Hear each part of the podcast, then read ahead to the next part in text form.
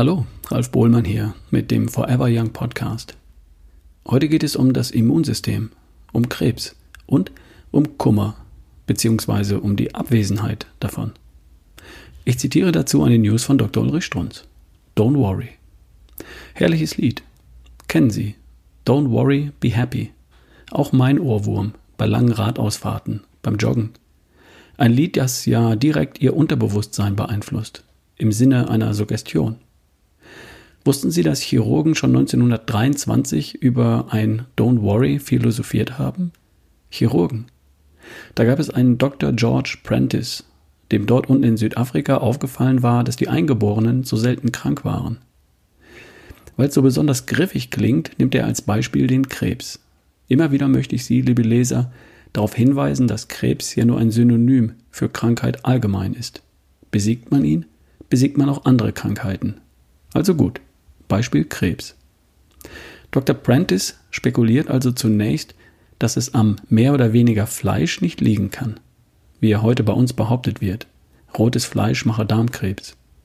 Denn die Eingeborenen eat far more meat than the white people, würden weit mehr Fleisch essen als die Weißen, dann, wenn sie es kriegen. Vegetarier wären die Eingeborenen nur notgedrungen. Lächelnd lese ich, dass Anything from field mouse to elephant is welcomed. Dass also alles willkommen ist, von der Maus bis zum Elefanten. Der Chirurg hat Humor. Aber dann kommt's. Hauptgrund für die Abwesenheit von Krebs, von Krankheiten, ist für Dr. Prentice die Abwesenheit von Worry, also von Kummer. Das sei ein völliges Fremdwort für unsere farbigen Freunde. Der Farbige does not worry. Selbstverständlich trauert er, aber das sei nur akut, würde nur kurze Zeit dauern. Und besonders wichtig, sie würden niemals versuchen, ihre Emotionen zu unterdrücken. Beim Trauern flössen die Tränen reichlich, aber eben nur kurze Zeit. Und dann sei der Mensch wieder mit sich im Reinen. Don't worry, be happy. Erinnert mich an die führende Immunologin dieser Welt, Frau Professor Perth, die ja vielleicht begründet behauptet, dass ihr Immunsystem zu 70 Prozent beherrscht würde von Stress, was auch immer das sei.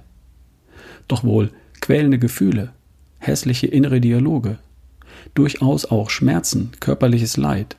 Stress hat viele Namen, aber eben nur eine sichere Konsequenz, ein geschwächtes Immunsystem. Für den Chirurgen Dr. Prentice also ist Worry, Kummer, ein Hauptgrund für Krankheit, auch für Krebs. Ein lohnender Gedanke. PS, wie man ihn los wird, den Stress? Ich kenne nur zwei Methoden. Beide zusammengefasst im Buch Laufend gesund. Genau deshalb wurde dieses Buch geschrieben. Ende der News. Tja, was soll ich dazu sagen? Don't worry, be happy. Also, da kann man doch was tun. Bis zum nächsten Mal. Dein Ralf Bohlmann.